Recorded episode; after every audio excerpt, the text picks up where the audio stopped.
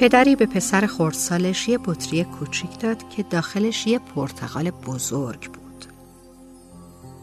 پسرک با تعجب داخل بطری رو نگاه کرد و با خودش گفت یعنی پرتقال به این بزرگی چطوری داخل این بطری کوچیک رفته؟ کودک خیلی سعی کرد که پرتقال رو از بطری بیرون بیاره ولی بیفایده بود.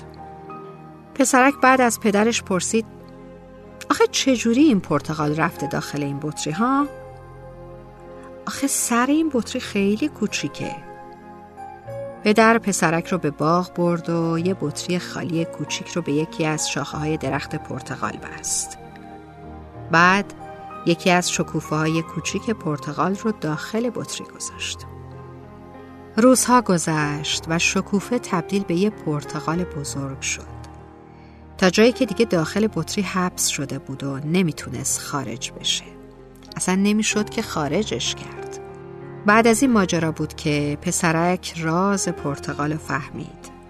پدر رو به پسر کوچیکش کرد و گفت چیزی که امروز دیدی درست مثل اخلاق و معرفته. اگه از همین کوچیکی بذر اخلاق رو در وجود شما بکاریم وقتی بزرگ شدید دیگه به سختی میشه بیرونش آورد. درست مثل این پرتقال. مگر اینکه شیشه رو بشکنیم و از بین ببریم.